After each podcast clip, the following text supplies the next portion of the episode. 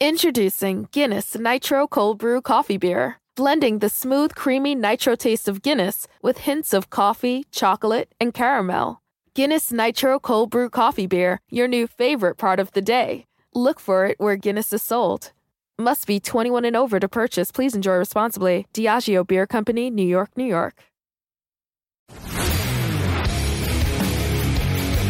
Ladies and gentlemen, welcome to Sam Roberts Wrestling Podcast.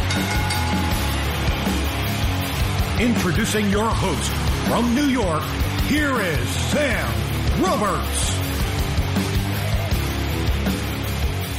Welcome, ladies and gentlemen. Sam Roberts Wrestling Podcast time. Hope everybody's having a wonderful, wonderful day, week, month, evening, morning, whenever you listen to this. I hope it's a good one. Uh, it's going to be a good podcast. It was a good one last week. Uh, I was very uh, happy with the response that the Charlotte interview got. Everybody seemed to enjoy it. Charlotte, she's just so honest when she talks. Uh, and having Andrew Goldstein on the show to analyze what happened at the Royal Rumble. This week, Katie Linendoll is back in the state of wrestling. But first, our interview, you know, Lucha Underground, not only is it back now for season two, but they just announced that it got signed for season three. Uh, I really like Lucha. I don't get to see full episodes because I don't have uh, El Rey on my cable system, Optimum, yet. Uh, but if I did, I would absolutely DVR it. I watched some a, a bunch of the stuff on YouTube. Uh, I watched, uh, of course, the full uh, Johnny Mundo Prince Puma match uh, that was amazing. There's there, there's a lot of amazing stuff going on at Lucha Underground, and the me- reason it's amazing is because it's different. It's something different, and everybody talks about wanting something different in pro wrestling, and Lucha Underground is kind of it. You know, it's just looking at wrestling differently. It's presenting it as a TV show without taking uh, the intelligence of the fans for granted. Uh, it's it's and it's the first time I've ever seen it actually be digestible to a wrestling fan uh, and be presented as a television show. It's very very interesting, and uh, it's exciting to watch the thing grow. Of course, Johnny Mundo used to be known as John Morrison in WWE. Uh, I find him to be very very interesting because usually wrestlers start out they have an independent career they end up in developmental. They go to WWE. They leave. They go back to the Indies. Johnny Mundo, John Morrison, uh, he started wrestling uh, with Tough Enough. So he went straight to developmental into WWE. His first trip to the Indies, really, was after he left WWE, and then he found his way over to Lucha Underground. He's also joined joined by uh, Taya, who's part of uh, Lucha this season.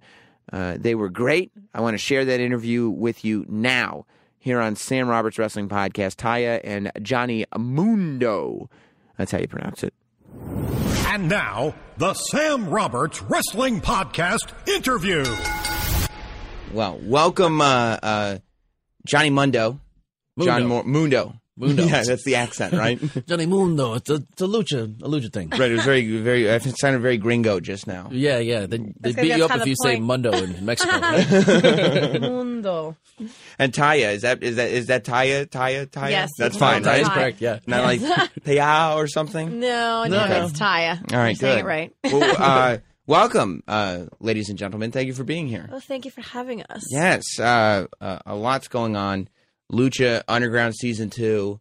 This is pretty quick for a season two to be starting already. This is there's got to be a lot of faith in this show on El Rey, Obviously, why wouldn't there be? Come on now. right? I think it's one of the most successful shows that El Rey's had, and uh, season one was uh, was was critically acclaimed and um, loved by fans. And not only is it fast to be starting season two, we're almost finished taping season two. This Yeah, this one weekend is our last weekend, taping. Yeah. What's that like uh, for both of you, really? Because you both, and really everybody on the roster, but everybody on the roster is not here. You two are here for uh, to, That's to, the most important part. to tape a wrestling show by seasons like that. Like it's it's formatted like a traditional like a regular television show, Yeah, as opposed to a wrestling show that would um, that would tape you know weekly. for every week forever. Exactly. Yeah. No, I think it's uh, it really you know it's intense. It's like a lot of hard work and it's physically demanding, mentally demanding. But you know we tape for uh, two episodes to three episodes and on a night. Like last time we shot three on a Sunday. Yeah. Um, so it can get pretty stressful. But you know what? This is what we love to do, and I think that. Uh, you know, it just gets all of it out all at once, and we're I just, oh, I think we're just it. so excited to to share what we've done with It's- oh, with the fans and all the loyal fans from season one, and actually create new fan base in season two. It also provides us with the opportunity to have something that every other TV show and sporting team has, and that's an off season. I mean, we can, Right. we can take the time to watch stuff back and enjoy it. Yeah, Do you- exactly. well, and also, I mean, just in terms of uh, maintaining your bodies. I mean, obviously, a lot of the roster wrestles And our minds. and, and your minds. Yeah, and our, Our brains. sanity. Yeah. like a lot of things. like a lot of people wrestle throughout the year, but then it becomes their choice. Do you think that? I Yeah. use this metaphor sometimes to Yeah. explain like if you're if you're on a, a if you're with WWE and you're on the Right. road, you're doing your 200 250 shows a year. You could say it's almost like being in a casino. You know what I mean? Like they're pumping in the oxygen, Right. the lights. It's always bright. You're like, what time is it? What There's month no is it? clocks or How- windows anywhere. No, no, Holy, no. holy shit, I'm 35. Oh, God, no. How did that happen? My whole wrestling career. but you lose track of everything, and like with with the off season, you get a chance to reflect on what you did for a past season, marinate, and think about things to improve, and also heal up mentally, physically, and be ready to go again. Do you think that there's any way that WWE could ever implement an off season? If they wanted to easily. um, they just wouldn't, is what you're saying. no, I mean, I think it would. Uh, they would just have to change the way they did things. You know, in wrestling, I've learned never say never. They, I don't know. They, they could. Things if they can wanted change to. at any time. Yeah. Yeah. So you never know uh, what could happen, but we're Yeah. happy that we are run this way. Yes. Yeah. Yes. And then it allows you to do more things you can come back to it and you actually appreciate it. exactly. We can do stuff like I work full time in and- I work full time in Mexico for Lucha Libre AAA. Right. So I don't really get that lovely off season that you're talking about. I'm in full casino mode all the time. well, the potential is there. the potential is there. I yes, guess you yes, have to yes. leave Mexico, though. Yeah. Right. And who would want to leave Mexico City? Uh, uh, uh, Taya, how did you end up? You didn't intend to live in Mexico. No, you know, I don't think that anybody really plans on living in downtown Mexico City, but um, that is just how wonderful, the, how crazy life is, really. Um, Right. I. If you're from Mexico City and you're listening to this, no offense. No offense. I also love that she was like, "That's how wonderful." Well, not wonderful, crazy life No, is. it's just how life happened for me. And honestly, I'm super grateful. Mexico totally changed my life and changed my career, honestly. Yeah. And sent me in a completely different direction.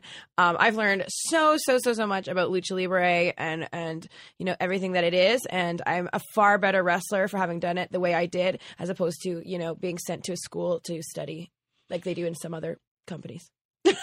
Yeah, what, what was that like for you to start Lucha? Because you had a WWE development deal, is that right? Yes, um, but that never actually happened. Uh huh. So we don't really like to talk We've, we've been it. discussing this the last the, the last two days. Is that right? The yeah. yeah, no, like it was really one of those things where I was given I was given a deal, um, Right. and then I, you know, sent out all the paperwork, did all the stuff, and then it kind of got told that I didn't they didn't, they didn't want me anymore. Oh, so you didn't even like you I had didn't even a make it deal. there. Yeah, I didn't there's even like- make it there. Oh, see, because I figured like when you read it, it's like, oh, so she must have had, and then it just no, I no. would never even actually. They they t- turned me. They they accepted me and all this kind of stuff, and then they turned me down and didn't even give me a chance. That's a Um, nightmare. I was mortified, horrified, super depressed, and sad about it. But I mean, with everything, all those bumps in the roads and stuff, you kind of have to, you know, either go right or go left. And I chose to go right and go upwards. And I Or downwards. in or case, to downwards Mexico. in Mexico. I got the opportunity. Well, I got asked to Just go. geographically speaking. Yeah, geographically. geographically. South, I and guess, is another way to say that. I'm talking. Okay, great, great, great. Continue. I chose the road less traveled, and I definitely, you know, went for it 120. percent And uh, you know, I, I went down there to train, and I ended up staying and got invited um, within my first three days by Perro Aguayo, who actually was the one that passed the wrestler that passed away last year. Right, right, right. Um, he was my like like my brother. He's the first one that really believed in me, you know. So after I had WWE tell me, you know, they didn't want me anymore, I had that person that really believed in me along with Konnan, and I, you know, owe it a lot to them as to where I am today. Like if it wasn't for them believing in what Taya had the potential to be, I wouldn't be here. Like, so does that is that a quick lesson in not believing, especially in wrestling, not believing something until it's actually happening in front of you? Like, I'm they're saying this is happening, but until I walk in the building, I, I had to learn that. I had to learn that the hard way, and it was really hard because I obviously with anything in wrestling, it gets put all over the internet, and like everyone knows about it. So I mean, for me, it was just like my pride was like totally shot after that. Right. But um, you know what? I I am a better wrestler, but I've learned so much about myself. I grew up a lot in the years that I've been in Mexico. Learned another language, and now I'm super super happy to be part of a project that I completely believe in, which is Lucha Underground. And, And probably like Yeah. the, the best part of her whole career is is getting to work with Johnny Mundo. Right, and now, now you get to show up on And Lucha look- Underground. look Now where look at that. today. Wow, I'm so honored. Johnny Mundo on the Sam Roberts show. I am Yeah. so honored. It's really happening. Doesn't It's get all- better than this. Right. It's, it's it's a dream. It's a dream. What about what about for Johnny Mundo when he has to leave WWE? When John Morrison, when you leave WWE, because really that's where all of your wrestling had taken place. You go through Tough Enough, you go through their developmental, you end up on WWE TV, and then you leave, and it's like you're in the world now, and you've got In all this big experience, world. right? but you haven't really spent that much time outside of the WWE bubble, And I, right? I- totally, and I couldn't be happier for the experience and the chance to do that. And then originally, I had neck surgery in 2011, and I intended to just maybe take like a year off. Mm-hmm. And I, I stepped away because I, I wanted to try doing some action movies and see what it was like outside WWE with some more uh, control of my own time, creative autonomy, that kind of thing. Sure. And the off season. the off season, the off season, the four year off season, very long off season right. um, and it it turned into uh, me like realizing I kind of like being able to call the shots, and I, I did a, a, a bunch of uh, movies. I've done like eleven little movies, and um, I wrote and produced and uh, starred in uh, like an action film that's going to come out next year called Boone the Bounty Hunter. Check it out on IMDb right now, Boone the Bounty Hunter, and um, ended up being perfectly situated uh, to take part with in uh, Lucha Underground, which uh, Right. started last year in my hometown of Los Angeles. So are you just a guy who like tries to fill the minutes in a day because now you don't you now you don't have this kind of machine that's that's that's pushing oh, man, I would I would say completely the opposite. Like um I find ways to take up more time than I ever have free. Like um, I'm either writing scripts or Right. working out or like made Working a out, complete making like protein six shakes, disc like you know, uh, getting a tan. functional training workout program that's on sale online outofyourmindfitness.com if you're interested. Um, so like I, I usually am really good at finding ways uh, to fill your time. including making protein shakes. Yeah. You're right. Avi. Yeah. Hello. How did you? Because you have an amateur wrestling background, right? Yes. Like high school, college, high stuff school like that? college, yeah. How do you move from that to like parkour? Because I was actually like, once I put in context, because when I first heard that, I was like, that doesn't really make sense. He's this aerial guy. But then I saw like you did something. I think it was in the Prince Puma match where you did this. It was a double leg takedown, but you were spinning at the same time. And I finally saw this kind of fusion that I hadn't noticed before of That amateur just- wrestling. It was a straight up. I mean, that was a straight up double leg takedown on on Puma. But then you um, started spinning at the same time. You know, he Well- just likes to do these corkscrew, corkscrew And- yeah, you do, rotations exactly. whenever he can. it's true. I've never a- seen it a high schooler do a corkscrew. Get corkscrew. a beer from the fridge, do a corkscrew. It was a double leg takedown, but instead of taking him the way that you would take him in amateur wrestling, I like turned it into a spinning spine buster. right. But uh, because it's uh, it's pro wrestling and like it looks cooler to do it. Which way way. And the lucha, style, Yeah, right. the, lucha, the lucha style is, you know, a combination of, of more athletic moves and, and flights and different things. So, I mean, I think that that fits perfectly. How did you get into like doing parkour and things like that after So I- amateur wrestling? I, I was like Mr. Wrestling in high school, like Right. team captain. That's that's all I did. And then college, I wrestled one year, and um, I ended up hurting my knees, and it. I had uh, two operations, and it was just enough to kind of bump me off the wrestling track. And I started doing uh, everything: breakdancing, martial arts, and even I was on the gymnastics team at UC Davis. And I was planning on being a white Jackie Chan, I guess. Like That was the plan. I wanted to be Jackie Chan so bad. Well, Um, plan B, I'll yeah. be the white Jackie Chan. Like, what is that? Like, It sounded So good, good. to It's my so 19 year old self. it. It Right. sounded like it. a smart move. I am going to be the white Jackie Chan. I just love I too still that would love to be the white Jackie Chan. at 19 you were living in this place mentally where you were like, well, I have to think realistically. I could be the white Jackie Chan. That is, I could attend my geology classes, or so um, so I started doing what what Jackie Chan did, and like Jackie Chan, I mean, he was doing parkour before the term parkour was coined, and I always went to uh, the uh, the UCD rec hall with that in mind. Let me try to do some gymnastics, some breakdancing. Let me try to do some fight moves, and I started making. Uh, Kung fu movies in college. I made several. Someone please find those kung fu movies. I know. I have them. They uh, they have them on VHS. The Foot of Death. Oh, wow. Kung Food about a, a fast Food? food restaurant. Amazing. That's very, And, very um, clever. I mean, those are the- those are the best too. Yeah, you need to release Kung Food. Well, Maybe you I can- have maybe- it. I could put it on YouTube. At You least. should put it on Yeah. YouTube. I would I would help you promote that just because I think it's I'm gonna so I'm gonna dig up kung fu. Oh, amazing. So you just go forward and you figure like, okay, amateur wrestling's not happening. I'm going to just learn all these Jackie Chan things and do flips I, off I walls. was, I was and- planning on being like an action movie guy, like a like an action movie producer actor. There you go. And it kind of like came full circle because that's what the original plan was. And then um in college when I was doing these kung fu movies, I Right. saw Tough Enough, and I was like, oh, that's what I wanted to do when I was a kid. Now that's how you do it.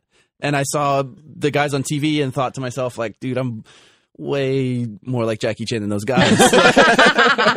just like you're just looking for every place that doesn't have Jackie Chan. I could be Yeah, the Jackie I could Chan. be the Jackie Chan of Tough Enough. I mean, and I tried out for Tough Enough two, got rejected, and tried out again for Tough Enough three. Did you do any? Did you have any any sort of pro wrestling background at all when you tried out for Tough Enough Two? No, No. no, no, no. Um, I I hadn't like um Gone to a school or anything? gone to a school. It was for me like just no one in my circle of friends uh had ever thought about being a pro wrestler. Right. I I was a huge wrestling fan as a kid. they were too busy with realistic goals like Going being to college, Jackie Chan. and White picket pre-law. fence, regular Yeah. stuff. Ugh. Yeah. Who wants that? Like No. my, I was coming home. My dad was telling me to study for the LSAT. What? He didn't say anything about training with Lance Storm in Calgary. That's so You know? weird. That's what I did. I know. oh, that's cool. So, So- you, so, so you, but you had no sort of, you just went to Tough Enough because you heard about it, and you're like, I guess that's how you become a wrestler. Yeah. And then um in the in between between 2 and 3, I started training at a school called Supreme Pro Wrestling in uh in Sacramento. And I, I trained a little bit and I started like refereeing matches and going to their workouts and stuff. And then um then I got accepted to Tough Enough 3 and um was up and running and off like pretty quickly. What's that period like? I always wonder that because I watched Tough Enough, and then you would pop up here and there, like Johnny Nitro would be on for like two weeks and then disappear, and then and over here, and then finally when MNM debuts, it's like that's now you get this run. But mentally, what's it like after you win Tough Enough for there just to be years of Um, not? You you go from like WWE this euphoric like oh my god I did it I'm a pro wrestler I'm gonna be on Raw and then like congratulations pack up your car and move to Louisville and then right. and then you go to Louisville and you you spend uh, two three years wrestling in uh, high schools and bingo halls and National Guard armories in front of 20 30 people which is great because um, when I first got to Louisville I sucked man. You did? like, I really sucked Did Like, you know you sucked, or you realized later that you sucked? um, I realized pretty quickly that I sucked I see. because I'm uh, surprised. You think you're good at everything. Well, of course, when I got there, I did. but they, uh, like Rip Rogers and like the guys, will let you know pretty quickly They filmed you in. how bad you are. I don't. Yeah, they never like wrestling coaches never hold back. yeah, they don't. You know. They don't leave that up for interpretation. No, no, no, no. Sorry, kid, you're incorrect. You're You suck. You awful. are awful. Get out. Yeah. Please stop doing that immediately. Yeah. pretty much. yeah. So then, did you look at it like, okay, I don't really. Did you want to be on TV right away after you realized you sucked, or did you say, you know what, maybe I better stay here for a while until I don't suck anymore? For sure, for sure. I wanted to get better and be good enough to be on TV, but the uh, the amount of time that I thought I needed to get better was uh, not nearly as long as I spent. Um, All right, I'll, OVW. I'll, Like- I'll spend six months down here. That's what I was like. I was Yeah. like six months. I was like, I'm, you know, I'm a lot better now. I'm pretty good. and then three years later, I debuted. Yeah. when did uh, when do you feel like you were actually looking back at the point where you could have debuted? Probably not six months in, but probably before three years was up. Uh, no, I think it was about right. Really? Um, yeah, like because I, I I had a short stint as the apprentice Johnny Nitro, right. as Eric Bischoff's apprentice, right. and I was just kind of a talking role, and I I wanted to be a wrestler so bad, I didn't realize like how great it is to just show up on Raw and talk and not take any bumps, and Right. Get the paycheck every week.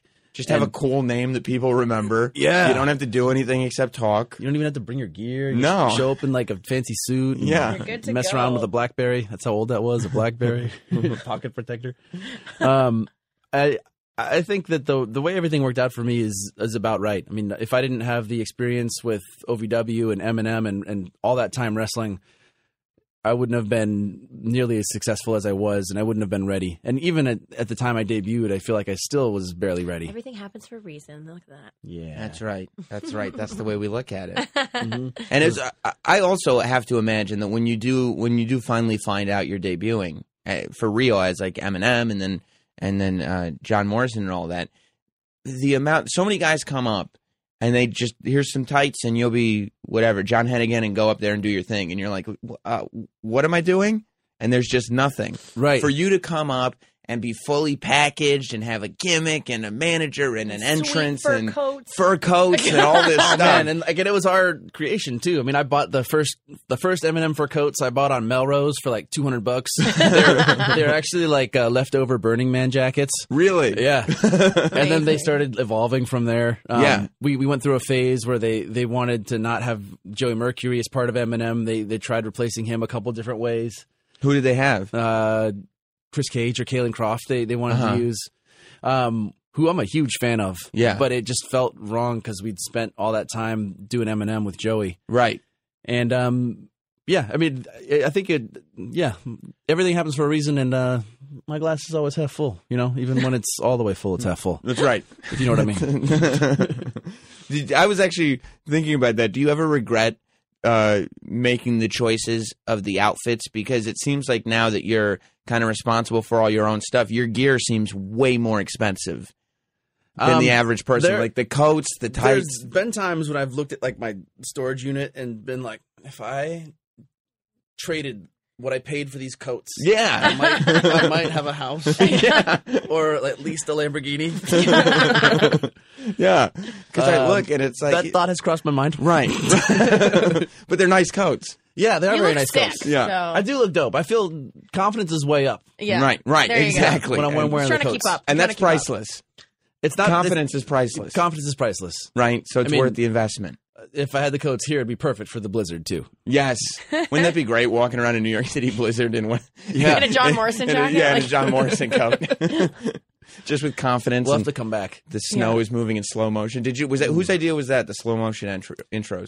Um, it was it was a combo of me, Stephanie, and um and one of the guys in the truck Uh-huh. that all uh, all put our heads together on this entrance. That were just like we could do it slow motion live. Yeah, and Yes. then ended up like uh, evolving and then adding the pyro and becoming this whole thing. Yeah. And uh, I, I still think it's the coolest entrance um, that I've ever had, Yeah, I mean and the only entrance. That I've ever Yeah, like, and what? What are Yeah. we comparing it to? What are we comparing it to? it's the coolest entrance that I've ever had. yeah. By far, John Morrison's most famous entrance. so I've listened to you talk about the stuff that you're doing in Lucha and how kind of proud you are of it and how you feel like this is arguably some of your best stuff, especially the you know all night match uh, that you did uh, last season. right. When you have a match like that, is there any part of you that goes like, okay, Lucha, as diehard as the fan base is, and as much as it's grown, it's still this kind of subsect, right, of wrestling fans. When you have a match like that, do you get over the initial euphoria and then go like, ah, but what if I'd been able to have that match in front of seventy thousand people, or or blah blah blah, or does that not occur to you? That thought definitely crosses my mind. It does. Yeah. But um, it's also coupled with the idea that how cool would it be if that match is part of what gets Lucha out to more people? Right. What if what if five years from now Lucha is playing M like Madison Square Garden? Right. Or it is nationwide like nationwide TV or globally. Mm-hmm. And um the all night long match and everything we did in season one and everything that you're about Helped to establish see. it, and then Yeah. season two Yeah. just like reinforces it. Yeah. Um, And there's something priceless too about having that cool vibe about it. That it's actually a, a cool underground, place. Yeah, literally. Yeah. literally. yeah. Like I showed, I went to, I finally got out to like a pro wrestling Guerrilla show a month ago Those tickets are hard to get. for the first time. I was out in L.A. and What's but harder to get? Those are Hamilton tickets? probably. I mean, Hamilton you can get, but you have to wait about a year. Oh, okay, gotcha. like pro wrestling Guerrilla, you just can't get. But Pro Wrestling Guerrilla, the, The- hardest ticket in town. It is. but the reason that I bring it up was because it, it was the first time that I had heard the vibe of the people waiting outside the building was like, "Oh, this is your first show? Oh, have you been to a lucha show live? Like the lucha tapings, the TV tapings are, famous. becoming this sort of, Yeah. you know, They're smart cult following, indie, like yeah, super crazy people. There's some people that are there every single week. I don't know how they have they have this ticket access, but I'm just like, oh, it's you again. Like, but they just love it. Like they can't even. And there's also other people that try every week to get tickets and can't. because that one guy just won't leave his That- seat. yeah. Like he's like, this is my spot. Like that yeah. guy with the John Morrison shirt or the Mundo glasses. Yes, he ha- there's this one fan that's like his his estranged son. I don't know. Like it's just he looks like you, or dressed younger like brother, you. but he somehow has got he's got those tickets every week. every week. Do they try to move him? Because it's like otherwise we don't No, need you sitting in this seat. Okay, good. He moves around the arena, but he's still yelling at him and waving. And, you know. I love it. I love that he's there. I wish Yeah. everybody You always would, like you always go. I wish everyone would buy my T-shirt and glasses. And fit in the crowd. Come on, right? Do you like? I was I was watching too. Like some of your man, like the thing about doing it in the venue that you do it in with as as few people as get to go is it gets quiet at Right. spots, and people kind of do sit and watch quietly, and then when something big happens, it erupts. How do you like wrestling in the quiet? Nobody likes wrestling in quiet. Yeah. uh, I I don't. Um, It- yeah. but I I feel like the the temple has become one of my favorite places to work because um if if you were watching season one and you saw the quiet as the season progressed and certainly into season two, I mean, Taya comes out, everyone knows who she is. Spoiler alert, a little bit, but um, the crowd is chanting immediately. They they know all the characters, they know who everybody is, and um, the energy in the temple, especially now after the season one has been on TV, has grown exponentially. And there's there's far less quiet, and the the crowd is just really passionate and invested. It's not even necessarily a bad quiet though. It's like a kind of like we're they're, sitting they're actually watching. right. you know we're what I mean? watching Yeah. like Yeah. like there's bated they're breath. waiting. They're like waiting Yes. for it, you know, Yes. because those those crazy moments when they just absolutely freak out. Yeah, like my first time in the temple. I won't say too much, but um, it was just like I couldn't even. I think I had like this, this ridiculous smile on my face. Like we saw a picture earlier today, and You he's totally like, did. He's like, "You look so happy," and I was like, "Yes, because I was. I was just so excited because I've been hearing about like, this "I and working so hard for to season one, I and was now I'm like, now I'm finally finally here. No, it was just like such a crazy moment for me, and like the crowds and stuff just reminded me so much of those intimate crowds we get in Mexico sometimes, Right. That are so like so like they're fanatics, you know what I mean? And they just they know everything. They knew everything who I was. They knew about my history. They knew about everything, and I was just like, this is insane. Well, that's what I was going to ask you. Like, how did they know when you came on? So they're not just weird diehard lucha underground No, fans. they're They- lucha libre Lucha fans, Libre and I mean, I have, you know, I've been in Mexico working with Los Perros del Mal and Lucha Libre AAA now for almost four years. Mm-hmm. You know, I'm the first ever foreign women's champion, the longest running women's champion. I've accomplished a lot of stuff and like broken down a lot of barriers that would have been put up for me, put up for me because I'm not Mexican. Right. And so I think that I have a different kind of appeal and I bring a different package. I look different. I wrestle differently because I'm a combination of styles. And like the people that are true lucha fans will be fans of AAA as well. So it was a really a natural transition for me. And is that something where Lucha Underground fans kind of found AAA, or is it just a shared? you know what? I really base? think that um, with Lucha Underground, we got more people gave it like like we're paying attention to AAA, Right. Because it oh, like I know in social media and different things, a lot of people have reached out from all over the world now that are you know researching what is AAA and um, you know getting excited about what lucha libre is and it's really like taken off and i'm so proud to be part of it so What do you think? Of, I mean, there's a, a trend now. It happens, I think, somewhat in Mexico, and it's happened here and there a little bit in Lucha Underground, but intergender wrestling, where it's it's men and women competing Yeah. against each other. Well, in um in Mexico, we wrestle the women wrestle men, exoticos, minis, anything. Do you know what I mean? Like we're anything that's been any competitor that's put in front of us, um, we are allowed to wrestle them.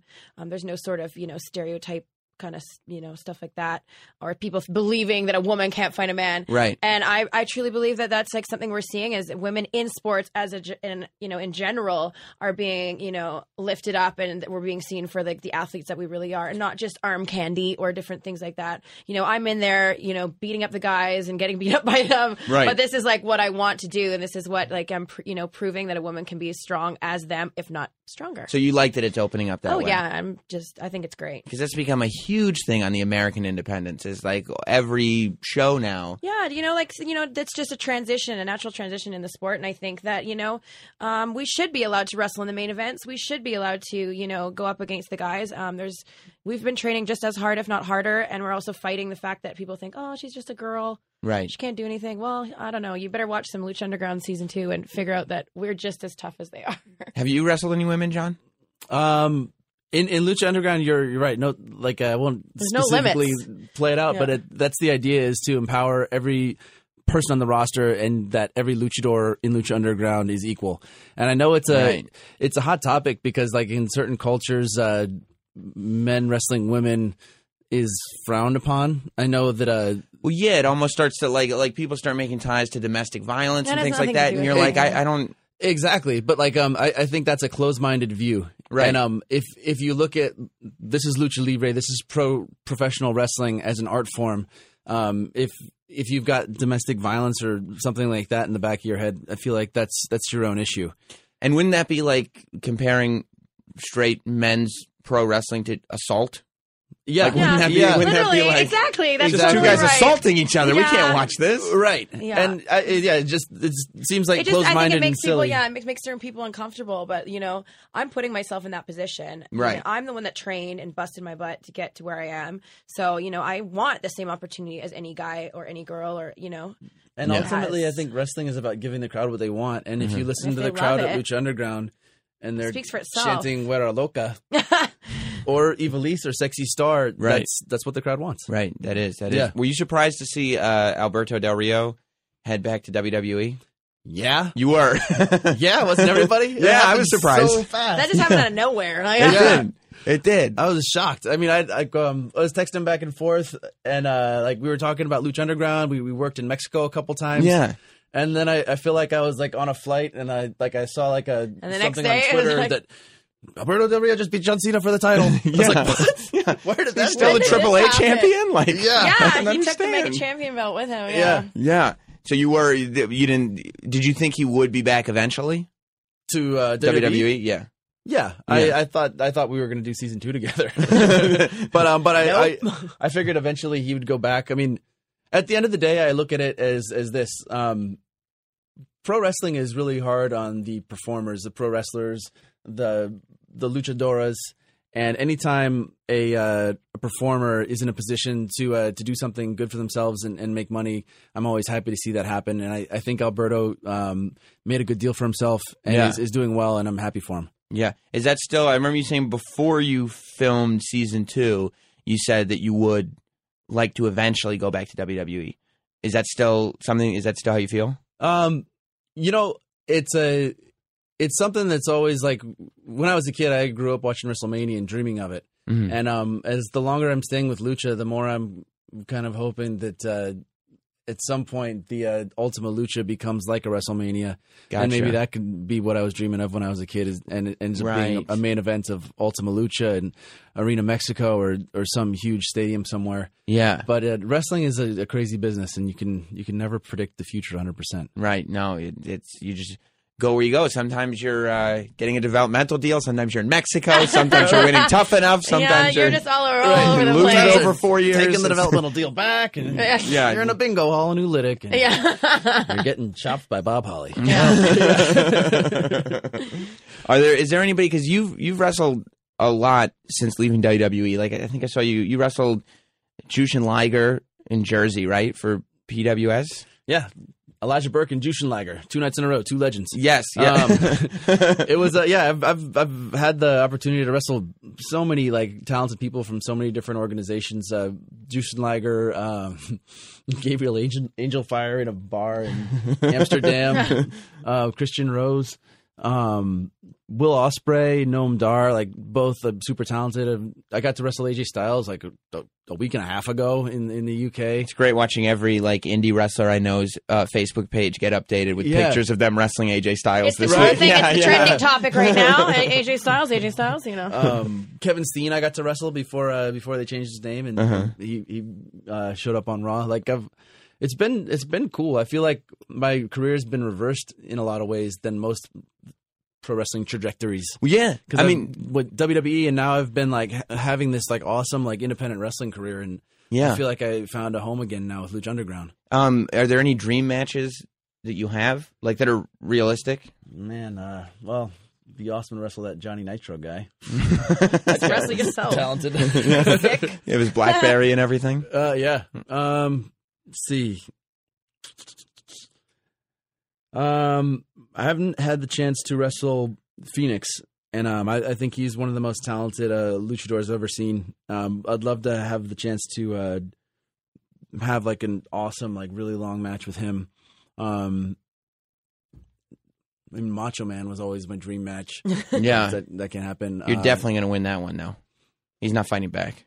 I should maybe do that actually, just for just to say I did it. Right? Check it off the list. Is that breaking any laws? Oh, maybe not. Um, uh, and Shawn Michaels was another one. I, I never got to have a, a sweet singles match with him. I had a, a couple tags, and um, it felt like felt like at the Miz and Morrison versus DX was was kind of it, but it would Yeah. have been cool to have the sweet like uh, WrestleMania match against HBK. One on one. Yeah, Uh, well, you you won the ECW championship under the weird Chris Benoit circumstances. right. When he was he before anybody knew what had happened, he just disappeared. And he, he was supposed to be in the ECW title match. You took his spot. yeah.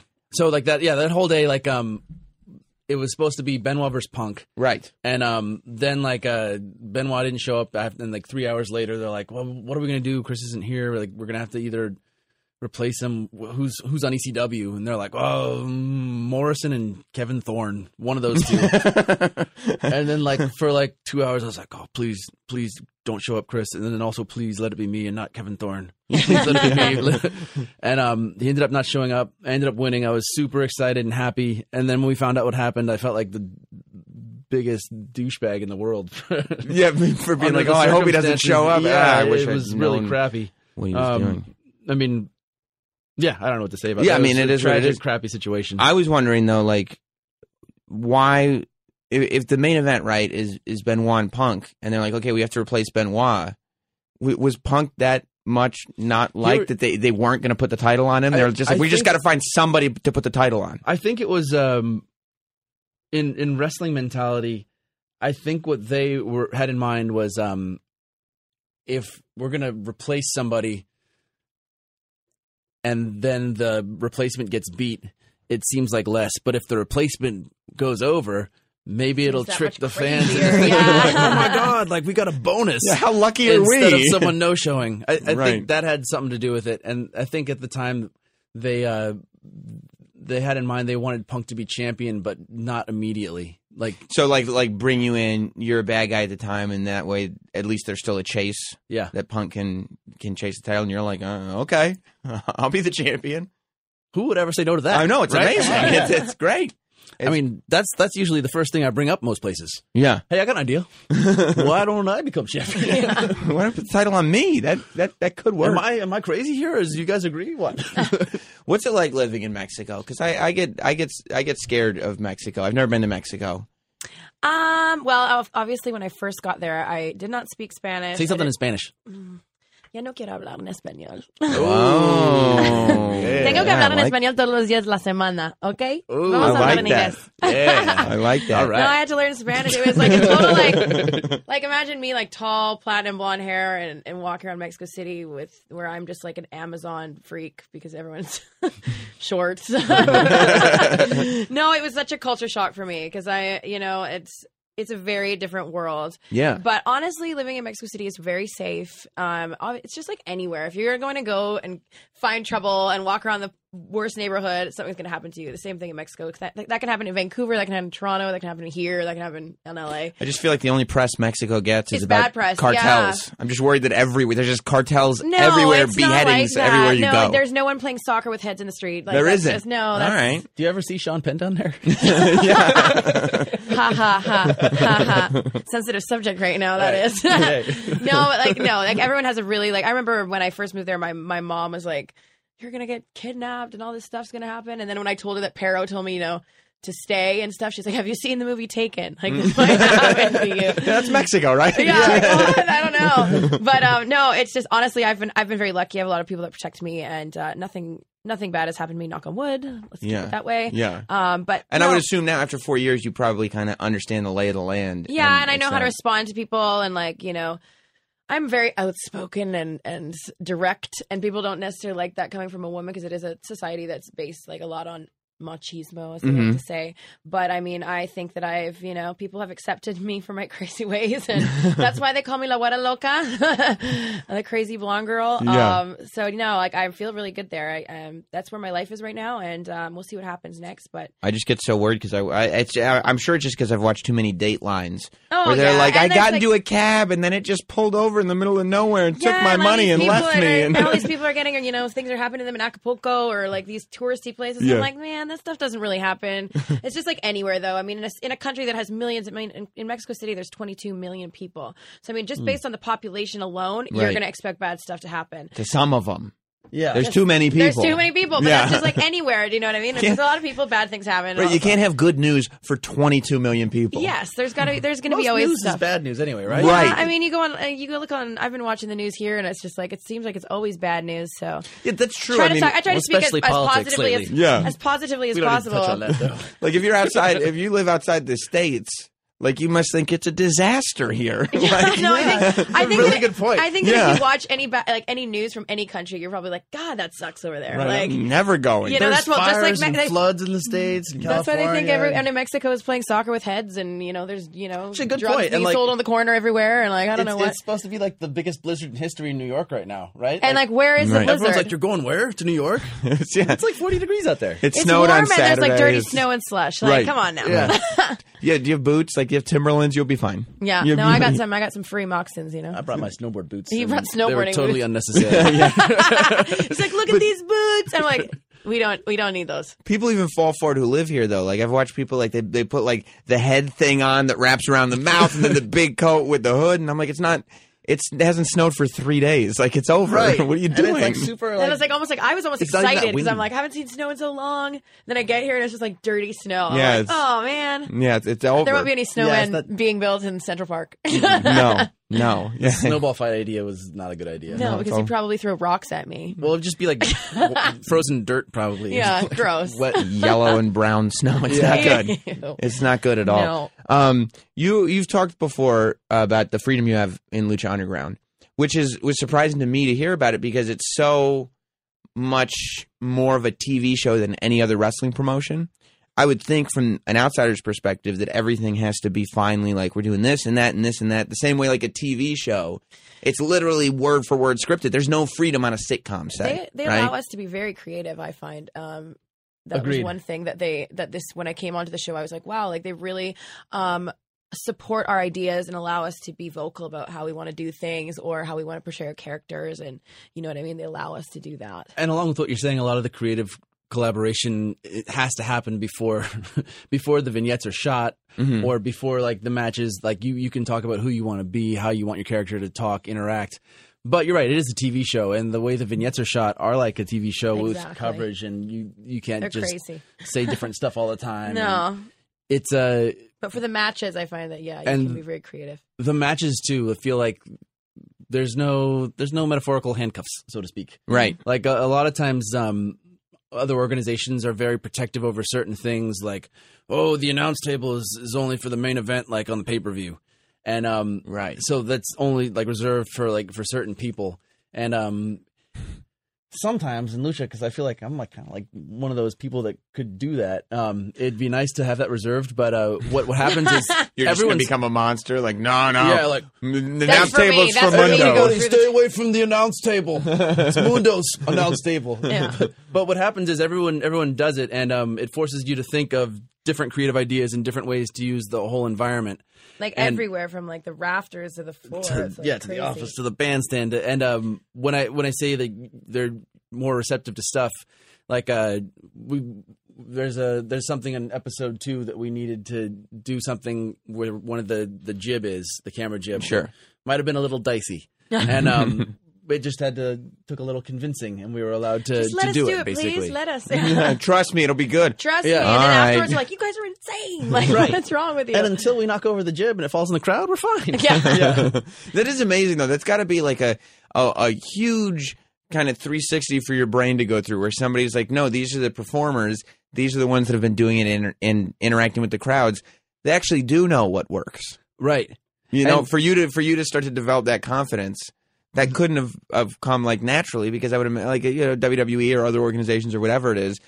generally speaking, when there's a guy who's controlling everything, it's Right. you don't have this confidence of I know exactly what we need to do because you've never been put in that position. And it, it took me a while with WWE to realize that like I didn't have to be walking on eggshells all the time, and if I Mm-hmm. had ideas, I could just pitch them because it, it- that organization, just like every organization, at the end of the day, wants to have the coolest show possible. Right. But first, the, the culture in Lucha Underground is such that it doesn't feel like people are walking on eggshells. It feels like anyone can have the idea, and anyone Yeah, can, can go to me or to Chris DeJoseph or Anthony or Eric or Vampiro or Chavo or, and say like, "Hey, let's do this."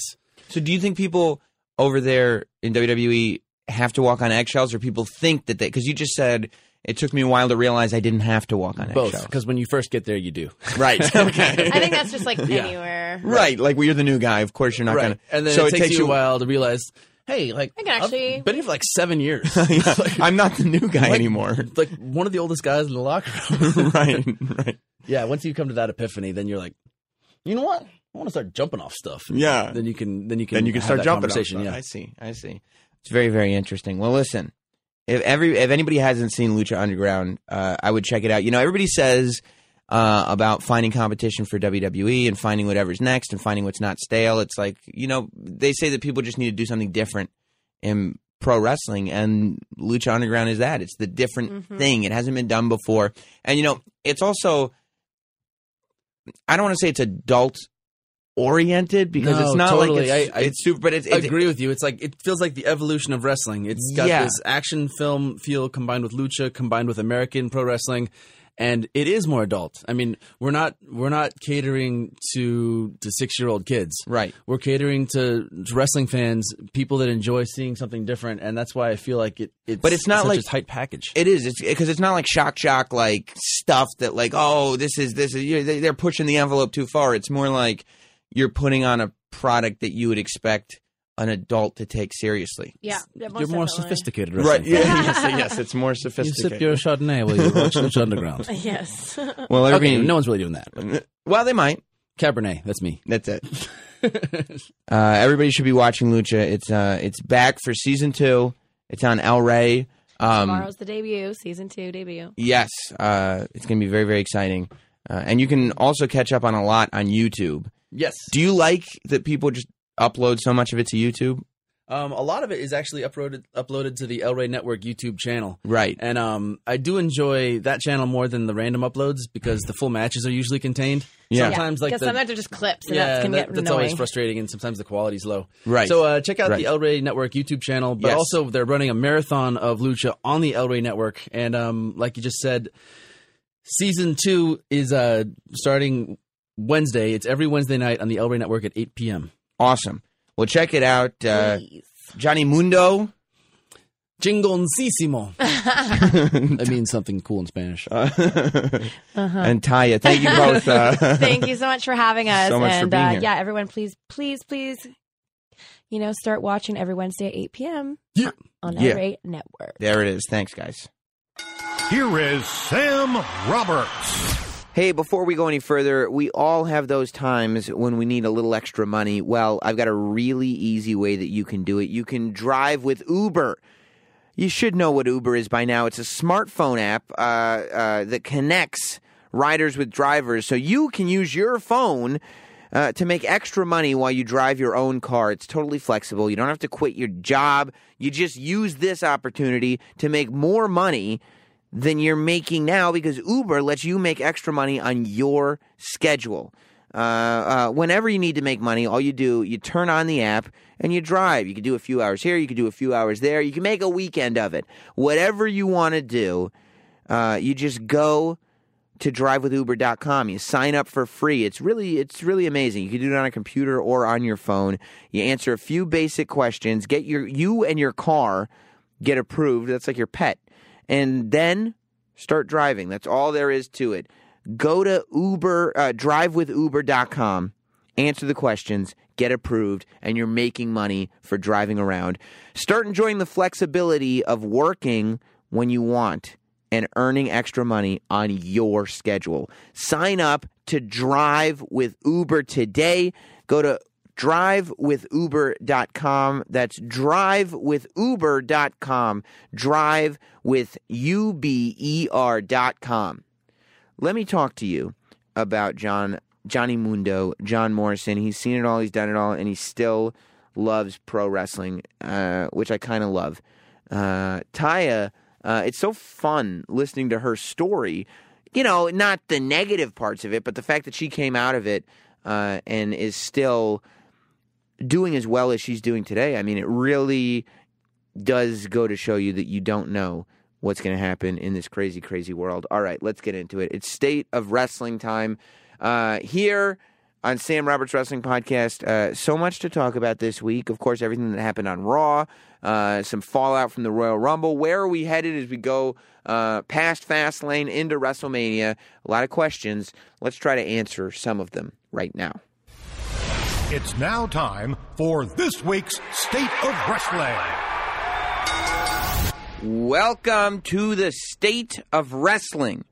We got a lot to talk about, but before we do, let me tell you all about a brand new comic book company, uh, Double Take Comics. Enter the Double Take universe. Let me tell you about this. This is the company that brought you Grand Theft Auto, Borderlands, Bioshock, WWE 2K16. They've come up with a whole new comic universe. Get this this is what the Double Take universe is doing.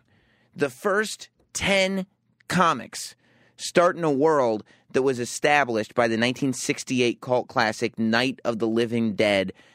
Then they let their imaginations and their zombies run wild. Go into that zombie universe that was made famous by the amazing, amazing George A. Romero movie and go way beyond the movie. Uh, Double Take does an amazing thing. They put together comics in packs of 10. So there's no more buying one issue, then another issue, then another issue. The first pack, 10 comics. The second pack, 10 comics, all waiting for you. And I know what you're thinking. You're thinking to yourself, uh, okay, how much does this cost? Well, if you want to go get the, the physical comic instead of the digital comic, you can binge read by picking up the first and second issues of Super Packs uh, right now at your local comic shop, Barnes & Noble, uh, gohastings.com or midtowncomics.com for about 20 bucks. They have the first and second issues. That's 20 comic books.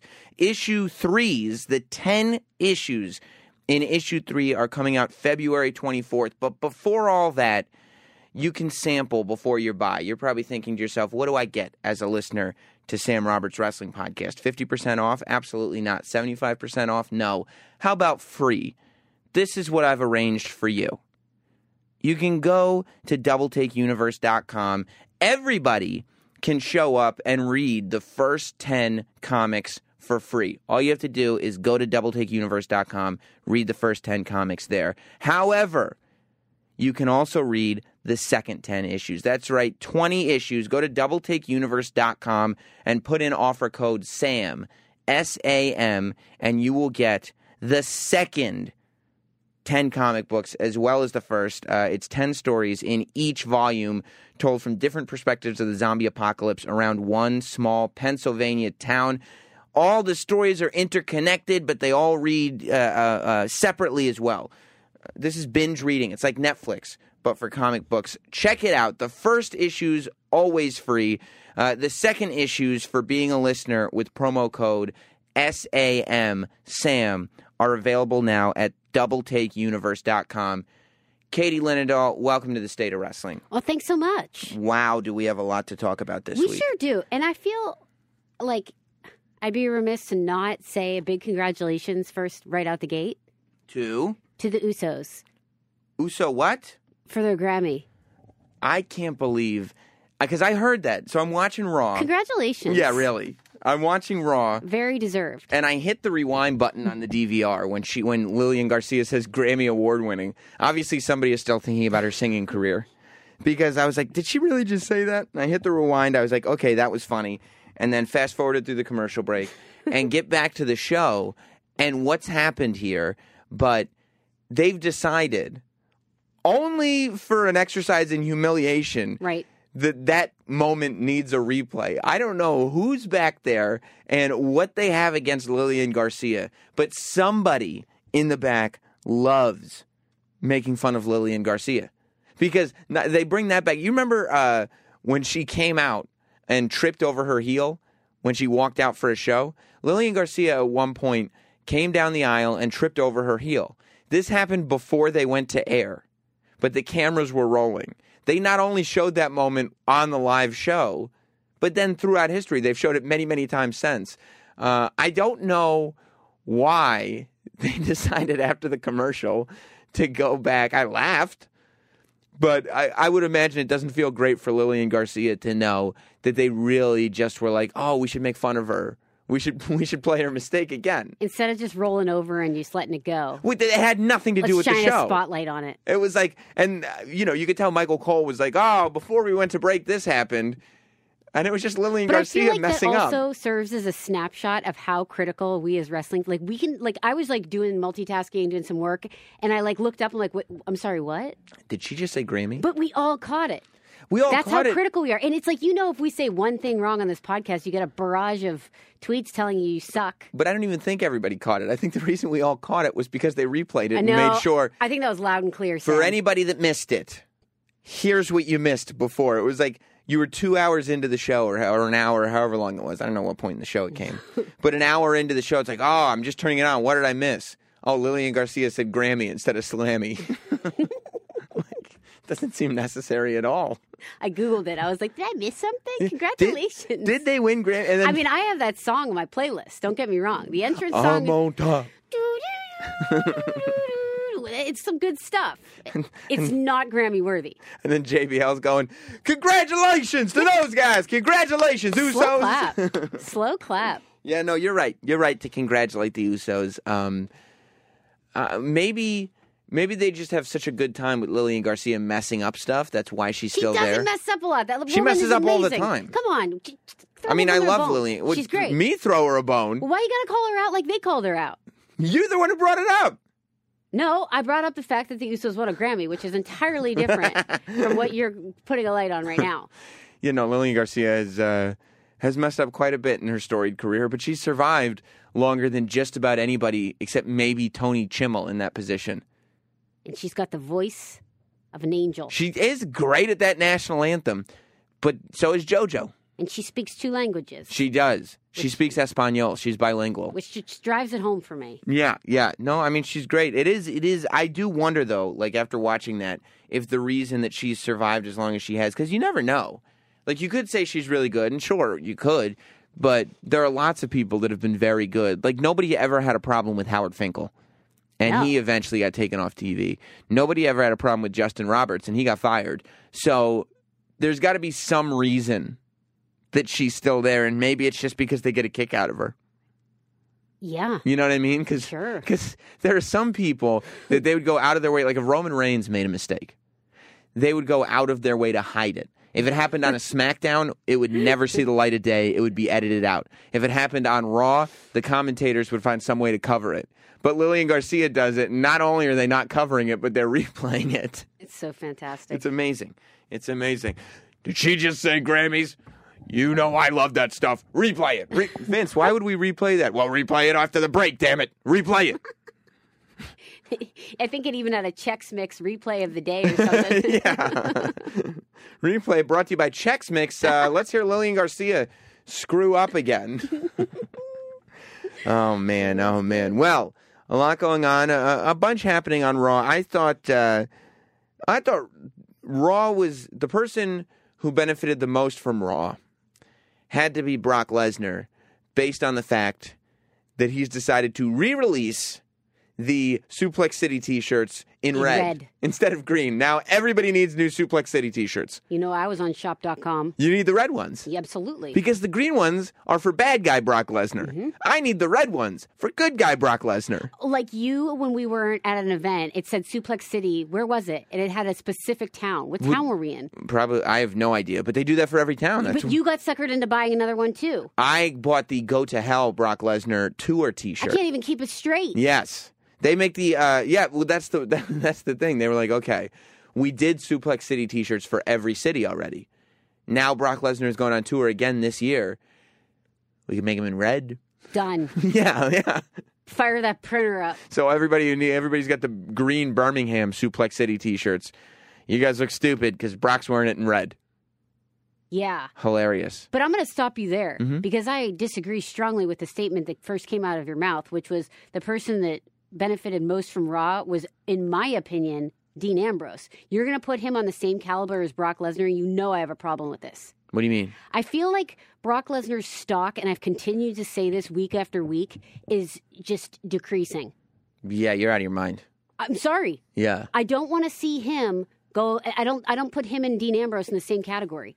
Well, We and it it, it really comes from all the way back to 21 and one. well then who's The in hype. who's in Brock Lesnar's category? See, I still keep him on like this this hype machine of like one offs, Undertaker slash.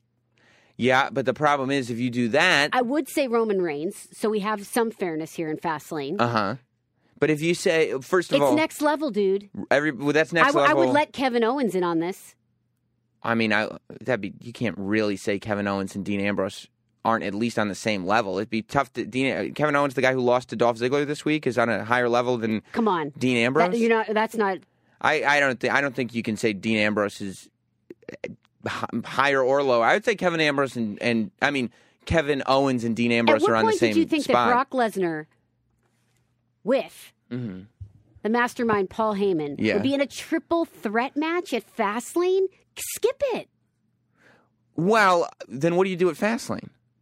Well, and, and to your point, you have to do something pretty dynamic and electric because it's Fastlane and it's right before WrestleMania. Yeah. I get that. I think the point of Brock Lesnar is to add the seed of doubt. I don't think Brock Lesnar is a guy who it's really going to take a lot to hurt his credibility. And then what lot. happened with the Wyatts? Like, did that just get kind of brushed under? I was actually going to say that. I was I was going to say the one thing about Brock is it was amazing that the Big Show got his butt kicked by uh, the three Wyatts on Raw this week uh-huh. With Brock Lesnar in the building, and no vengeance was sought out on them. I would imagine that the Wyatts will rear their ugly heads at Fastlane, and we will be reintroduced to the story. Do you think that's a Brock Lesnar, Wyatt? Yeah, I think Brock and Bray are, are yeah, are, are, I would lock them in for WrestleMania, in my opinion. Um, but I no, I mean, I think Brock Lesnar. I definitely don't think his stock has gone down at all. Um, I think it's going to take. No, no, don't put words in my mouth. I don't think his stocks went down. I think they're bringing his stock down by the by the matches. No, I think if anything, they're raised. Do you think his stock was brought down by wrestling Seth Rollins, who was the world champion? No, because of that. Well, this is a number one contendership match. I, And- I, I, I feel like I'm getting boxed in. and who was I think that the difference is that Dean Ambrose is being raised, which maybe we didn't see coming. Wait, that was my point out the gate, you disagreed with me. No, no, no. You didn't say Dean Ambrose was raised. You said Brock was lowered. I said the person that got the, the strongest, who who benefited most from Raw was, was Dean Ambrose. and then you said, that Brock Lesnar's stock is going and down. And then I disagreed with you. okay, so I'll meet you in the middle. No, no, no, no, no. I disagree with you on the Brock Lesnar point. at no point of this are you coming out right because I, I was refuse to be 100% wrong. right. I, I know, and so do I. I was 100% right because I disagreed with you on Brock Lesnar's stock going down. But I will say you are right. He's going to be fighting Kalisto in two weeks, and I'm going to be He's pissed the United it. States champion. I'm gonna be pissed Respect about it, Kalisto.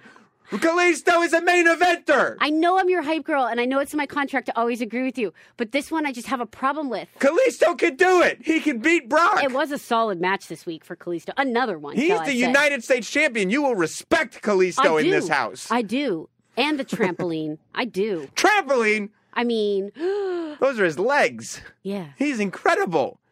You're right about Dean Ambrose having a great night, and you're right about his stock coming up in a big, big way. I think that started at Rumble, and I think it is continuing. You're 100% right um, about that.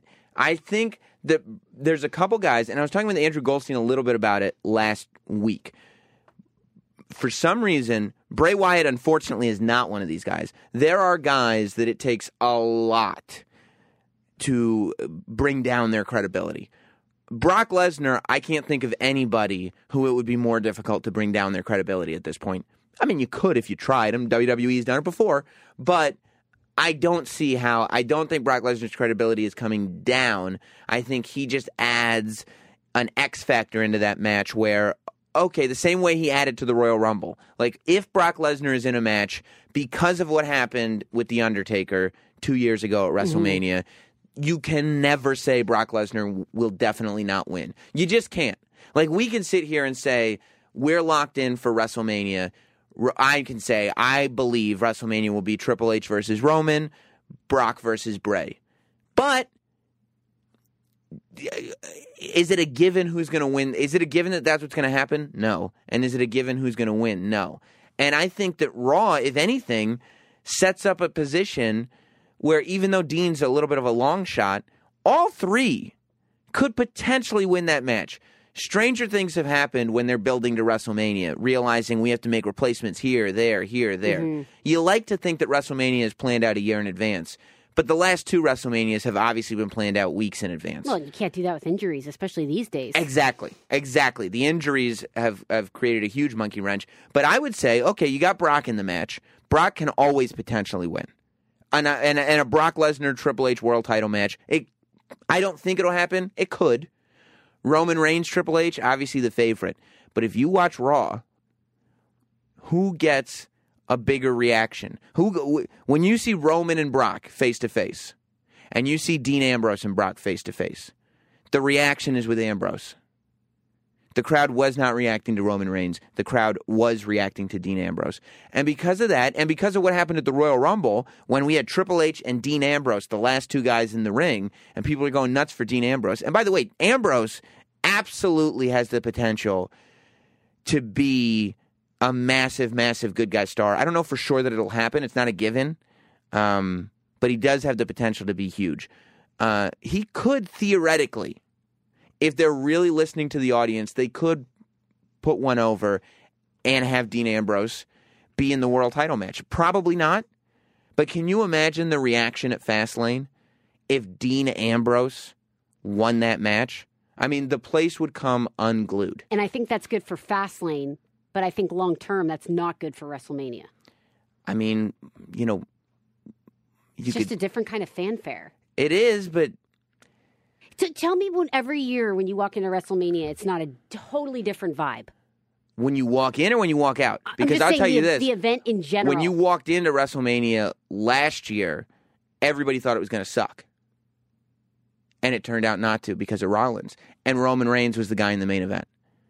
The fan base, eh, of course, you love WrestleMania. You go mm-hmm. in, it's it's. You're right. It is a huge, huge, huge, over the top event, bigger than anything they do ever, and each year becomes the biggest of all time. But when it was headlined with Roman Reigns versus Brock Lesnar, the general consensus was it had the potential to be one of the worst WrestleManias ever. It turned out to be one of the best. right. You know what I mean? And that said, because of factors like that, there is a remote possibility that Dean Ambrose could be the guy in the main event with Triple H. That said, you know, you've got a big card that gets built around it. So while you may not see Ambrose Hunter, and I probably don't, as that marquee match, there are ways of building around that match to make it into something bigger uh, as a whole event. I still believe it will be Roman Reigns versus Hunter. I believe Roman will beat Hunter at WrestleMania. And I believe Dean Ambrose will start to chase Roman Reigns for the title after WrestleMania. It's interesting to me that you haven't put Brock in this equation at all. I think Brock Lesnar will wrestle Bray Wyatt at WrestleMania, and I think the Wyatts will cost You Brock don't think he has any shot at winning the, match? if I had to put money on it, I wouldn't. really? I think he's got a shot because he's Brock Lesnar. But if I had to put money on it, I wouldn't. You know, um, I think the most interesting thing. You're right. You know, aside from joking about the T-shirt, you're 100 percent right. The most interesting thing to come out of Raw was listening to the audience accept Dean Ambrose as this main event dude, which I don't think people necessarily saw coming. As far you know, as far as WWE officials go, and that's why you know the potential's there and it's going to make for an interesting match. And i do think that they're going to need to do something. Even uh, like do you think roman reigns versus triple h on its own is a big enough match for wrestlemania I, I'm starting to think that the, the, the card and looking at like remember how like uh, WrestleMania just like all around town you see like the the billboards. I'm I'm starting to think more Brock Hunter? Yeah. Because I because I brought that up. Just now. I mean, I said you got a Brock Hunter match if Brock wins. no, I, I, I wouldn't give yourself credit. I would. Okay. Um, Maybe. Um, yeah, I mean, but the problem is that here's the thing that sometimes happens at WrestleMania: Brock versus Hunter. It is a main is a huge match mainstream that ignores their permanent fan base. So the permanent fan base that watches Raw every week, not the Sports Center fans, not the fans that are going to just looking at billboards, but fans the, the millions that watch the show every week. What difference does it make if Brock Lesnar or Triple H wins? It does nothing for the product going forward. It doesn't do anything for the week to week show. It doesn't move anybody forward. You know what I mean? Because those are two established guys, and it is a dream match. But and maybe there would be room for that match in some scenario. But when you've got the championship on Triple H, you're now talking about setting up a match where, regardless of who wins, you don't have a Money in the Bank in play. I know, which So- is a shame. So, well, I mean, do you really want Sheamus walking out of WrestleMania with the title? Um, but you're setting up, if you got Brock Hunter for the title, you're setting up something where nobody moves forward coming out of WrestleMania. Nobody. It's impossible. I think the only strong, to your point, trickery that could be involved there is then Wyatt's come out and destroy. Yeah. Yeah, they they could destroy, but do you want is that how you want WrestleMania to end with like a kind of schmozzy weird I want it to end with a twist, like it always does. Yeah, but it also, even with a twist, it ends with some kind of finality that leads you going, I want to see what happens next. Seth Rollins, Daniel Bryan holding up the title, something. You know what I mean? Like, Hmm. it, it- WrestleMania is supposed to be the end of the WWE's year. Oh, because so, cause you're so so there needs to be some kind of climax coming at the end of WrestleMania. So fantasy book w- WrestleMania and then one step forward. well, that's what I did. I Roman Hunter, Yeah, Roman winning, yeah, Dean chasing. and then and then and then you pay attention to the audience. I mean, And how far then? can you go? If if Dean's the guy, make Dean the guy. If you want to make Dean the guy, put him in some tights, and then but make Dean the guy. Maybe I don't know. You know, maybe maybe maybe it's time for Dean to have a run, but it would happen. You know, after WrestleMania. then at that point would Rollins be back? Rollins, he, I mean, they say he may not be back until SummerSlam. Oh my gosh! He tore his MCL and ACL. The whole deal. Everything's all messed up.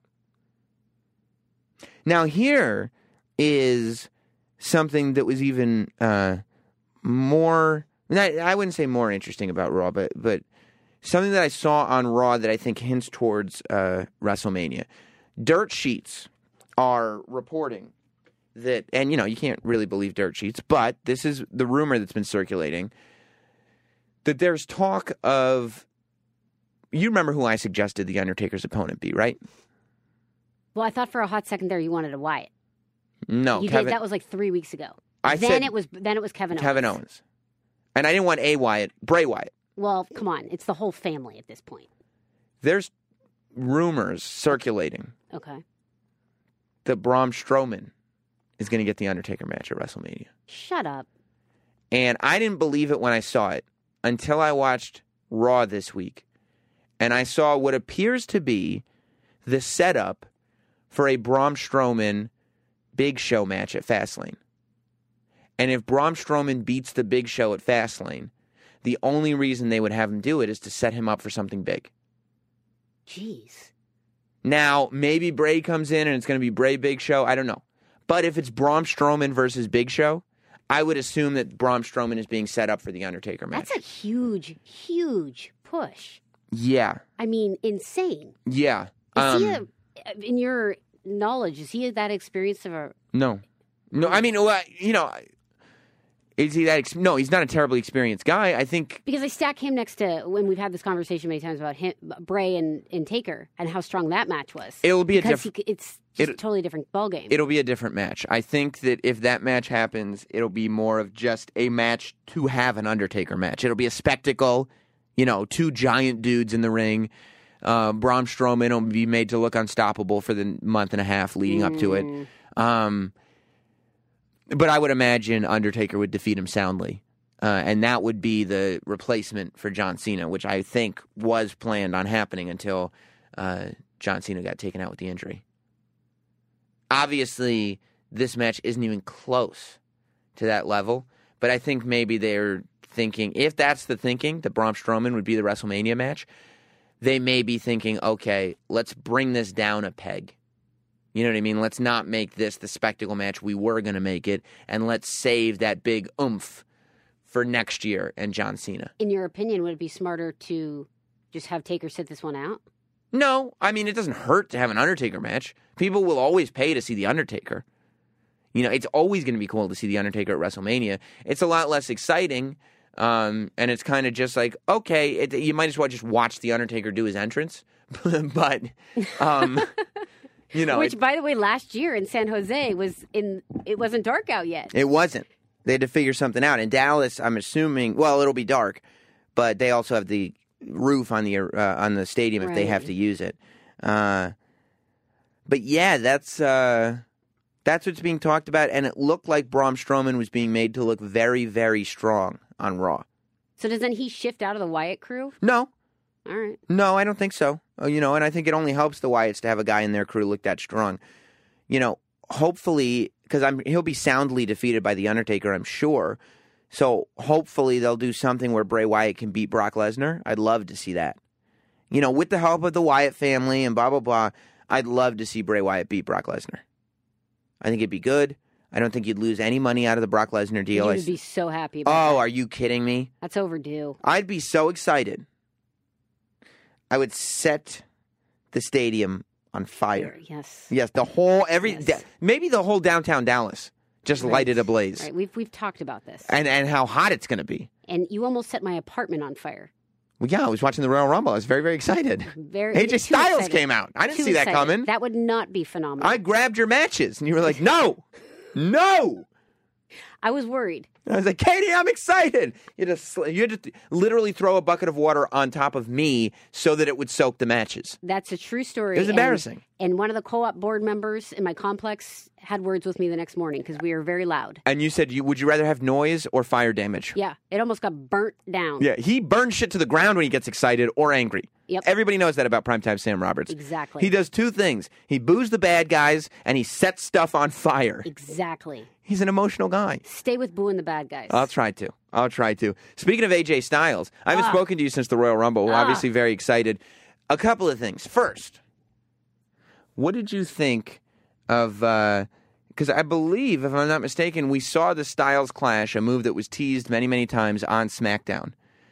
Uh, you know, it's been weird what they've been doing with SmackDown because I feel like they're trying to make it more of a marquee show, mm-hmm. but they're not adding sort of SmackDown exclusive ish storylines to the show.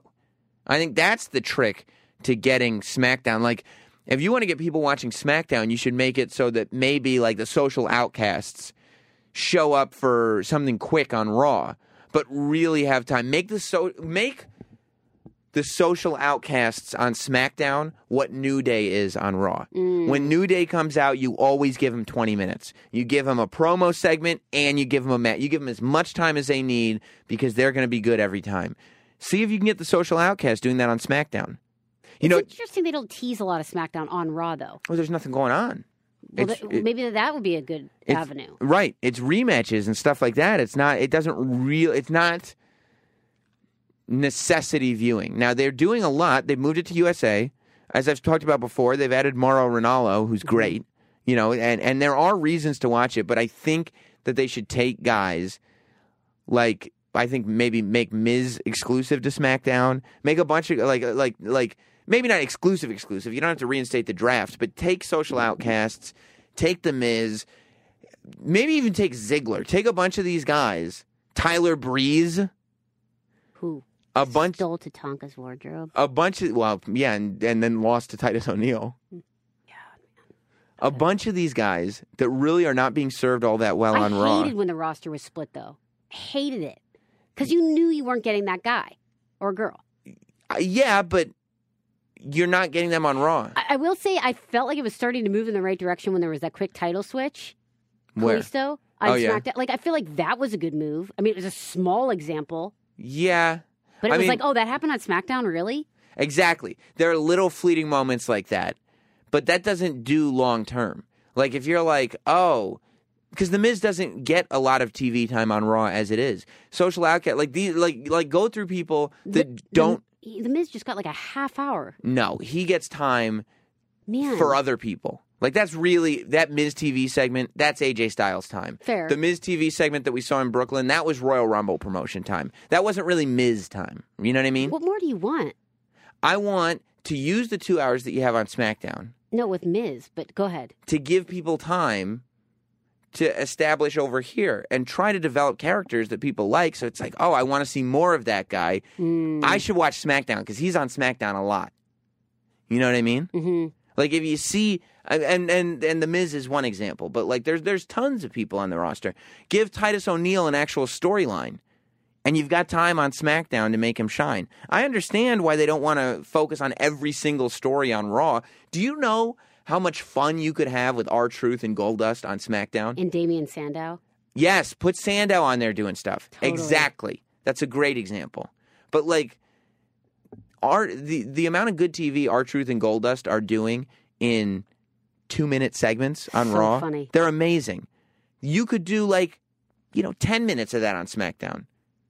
You know what I mean? And like and and really start to flush things out a little bit where on Raw sometimes uh things get lost. Yeah. You know what I mean? Even though there's three hours, you are right. It is. I mean, yeah, because they have three hours, but they really only like to spend time f- deeply focusing on the main event story. So let's let's let's uh, make SmackDown a place where you can focus on ancillary stories, stories that are going on around because there's lots of stories happening. like the Usos winning the Grammy. Exactly. Yeah. That have- should have been SmackDown exclusive. and you could have a whole Grammy segment on SmackDown. they just program 15 minutes to make fun of Lillian Garcia. poor Lillian, poor Lillian. Um, I was interested though. Speaking of Miz and AJ Styles, I was interested that Miz so blatantly brought up Daniel Bryan during that AJ Styles segment on Raw this week Wasn't that weird? because to me, Foreshadowing? no, I don't think so.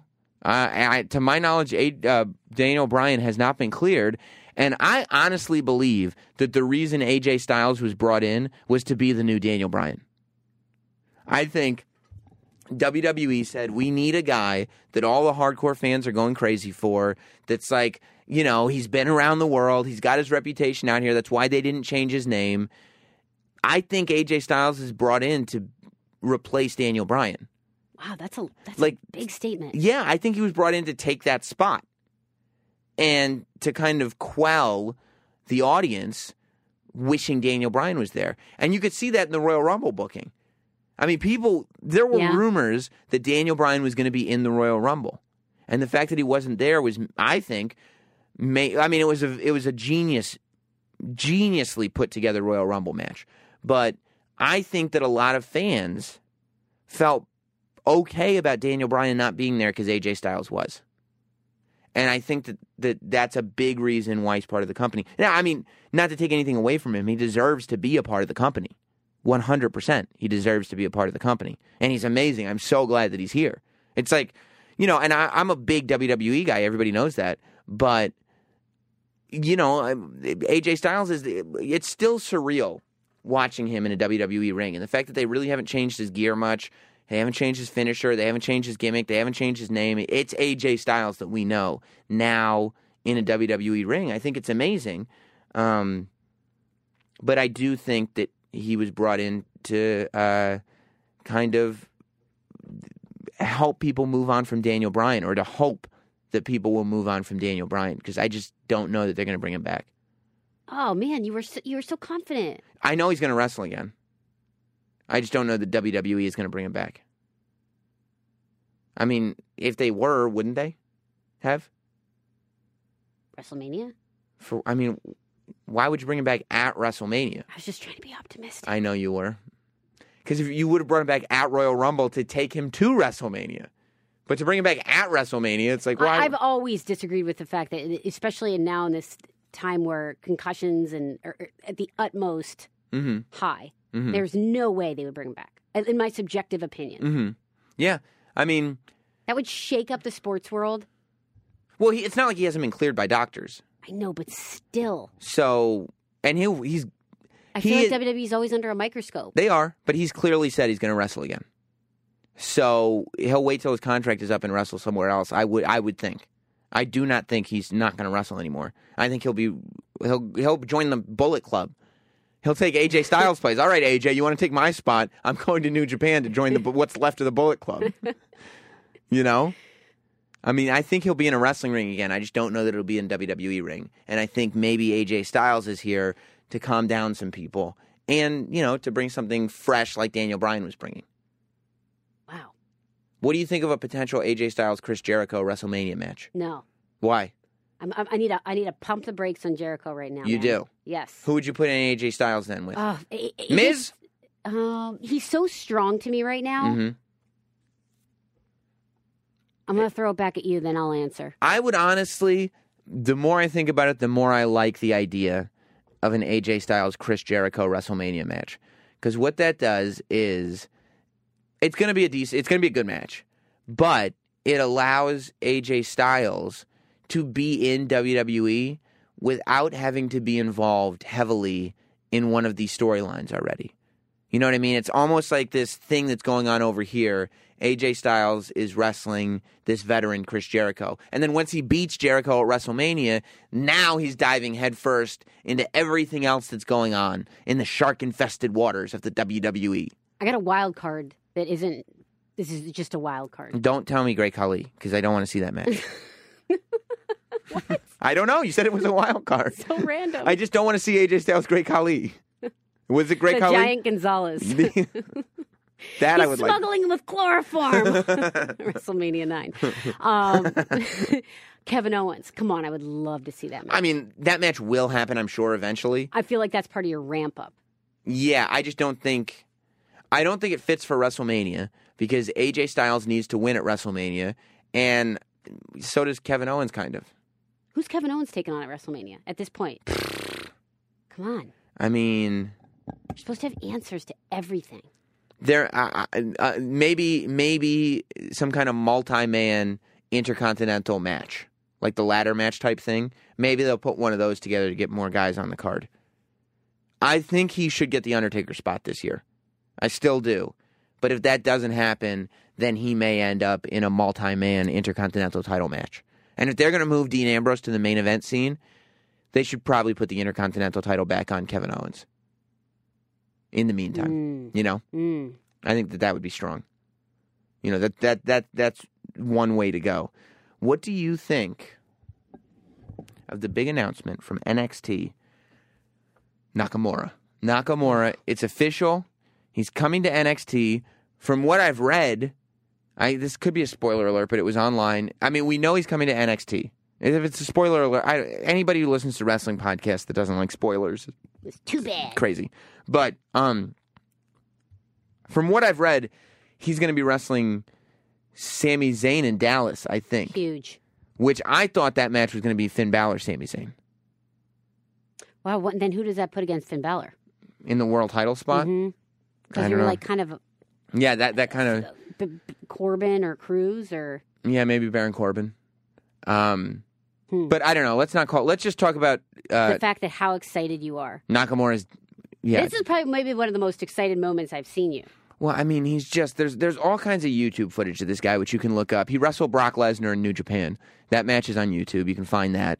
Uh, the match that he had this year and last year at Wrestle Kingdom are great. He's just and you'll see because I don't think you've seen him yet, but you'll when when you see this guy, I mean, he just exudes pro wrestling. I mean, he's got you talk about an it factor. He's got it. Like it's amazing. He's like Michael Jackson meets Jeff Hardy meets Brock Lesnar meets like it's this crazy combination of things hmm. because he's got all this charisma. He comes out looking like a rock star and then he hits people really really hard. and it's like, yeah, those are all the factors I want. you know? I haven't heard one thing I don't like. Right. Uh, so yeah, yeah, yeah, I'm very, very excited. Uh, I would assume they're going to change his name. You know, when they when they introduced uh, w- when they said Finn Balor is coming to NXT, they said we've signed Fergal Devitt. Fergal Devitt's coming. They said Kenta, we've signed Kenta. Kenta's coming. And with both those guys, they came out. The screen said I was there. The screen said Fergal Devitt, and then it morphed into Finn Balor. So we didn't get their wrestling names until the first time they were actually in the arena, the- their NXT names. So I wouldn't be surprised if Nakamura ends up getting an NXT name, um, which I think is fine. You know, I don't, I don't, I don't, I think that's probably good to rebuild Nakamura in the WWE's image. I think he's a guy that you can do that with. I don't think you can do that with AJ Styles. I don't think you can do that with Samoa Joe. You might have been able to do it with Austin Aries, but that's fine. Um, but yeah, I think that I think that Nakamura and I think that uh, Gallows and, and Anderson can be rebuilt in WWE's image. And then how long do you think it's going to take to flip them over? How To the long main have they roster? in NXT? I don't know. Because AJ Styles surprised us. I feel like. I feel like that was real fast. Yeah, I didn't think. We didn't disagree that maybe he could go right to main roster, but the fact that it was just so fast. Yeah, I didn't think he would spend any time in NXT. AJ Styles, just because it's such a big signing. Like that's the signing. Um, you know, I, I again, I don't think that there's any reason at this point. NXT is a whole different thing than it used to be. So this discussion of how quick are guys going to go from NXT to the main roster, I don't think it applies like it used to. I agree. I think that conversation is actually getting a little stale. Yeah, because I don't think it matters. Uh, I think that there's actually merit to staying in NXT at the moment. So, you know, like I still, and I've said this before, I don't think Finn Balor should be on the main roster yet. Uh, you know, maybe Enzo and Cass are better at NXT. Quite frankly, Tyler Breeze would have been better if he were in NXT right now. At, if he's going to lose, at least lose to Jushin Liger. Hmm. You know what I mean? So I I think that there is merit to staying in NXT, and I just don't think that the discussion of how quick are they going to get moved up is. Uh, I think it's kind of a moot point right now. I think it just depends on what the vibe is at NXT and whether they're going to be more helpful coming to the main roster or more helpful building NXT as a separate brand because I think NXT is a very valuable property as a separate brand that's exclusive to the WWE network. I agree. You know, so uh, I think, you know, I, w- I, w- I would like it if he were in NXT for a while. I would like that. I would like it if Anderson and Gallows come over to NXT, join up with Finn Balor as the Balor Club, and stay in NXT for a while. I would like that. You know, I don't need them on the main roster anytime soon. Um, but we'll see. You know, I'm I'm I'm, I'm willing to see them uh, get to the main roster as well. Uh, but yeah, I'm, I'm excited for you to see him. Yeah. I'm very excited. We should talk about uh, Bret Hart, Ugh.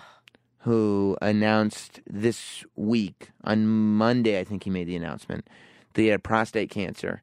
Um, of course, the entire community of wrestlers, of wrestling fans like us, everybody anywhere associated with pro wrestling is thinking about Bret and and you know praying for him and thinking only good thoughts uh, and hoping that he gets better. Absolutely. I mean, the amount of of sadness that that family has had to deal with is more than enough for one lifetime. Where do you think Brock uh, uh, Brock Lesnar, Bret Hart lands on the on the best of all time? oh gosh. I mean, top three, right? You think top three? No, that that might be lofty.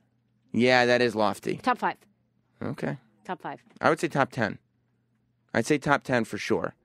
I don't know if I could say top, Top five. seven. Okay. Because I'm keep adding people. Did you in just my add head. IRS and Tatanka? I did. I see. I had to move down a few. I say you always have to add them. You always have to add them. Well, I mean, was there anything we uh, we missed this week? Well, we forgot to give out prizes, Oh yeah, so we should do that briefly because we always forget. yeah, So, two Paul Heyman Blu-rays right. going to Yes. Daniel T. Clark. Whoa. Yeah, for the Bullfit for TV contest, Oh yeah. and also John John Rico. John John Rico. Yeah, yeah. Whoa. Bullfit for TV winners. And they win Paul Heyman DVDs. They sure do. and right. what they have to do is message me because you're unreliable, and then we'll send yeah, those I right mean, I got other stuff going on. but I appreciate everybody listening. Um, all right, great. Well, uh, you can follow Katie Linendoll at Katie Linendoll on Twitter, Instagram, Facebook, YouTube, everywhere. You can also get her amazing tech podcast, uh, Katie.show, on iTunes using the words Katie.show or using the website URL. Get this Katie.show. yeah. It's really, really amazing. You can check it out. And uh, we will see you next week here on the podcast. See you all later. Bye. Thanks for listening. Thanks for. Follow at Not Sam on Twitter, Instagram, Facebook, and YouTube. And subscribe for free to listen every week to Sam Roberts Wrestling Podcast. Introducing Guinness Nitro Cold Brew Coffee Beer, blending the smooth, creamy nitro taste of Guinness with hints of coffee, chocolate, and caramel. Guinness Nitro Cold Brew Coffee Beer, your new favorite part of the day. Look for it where Guinness is sold. Must be 21 and over to purchase. Please enjoy responsibly. Diageo Beer Company, New York, New York.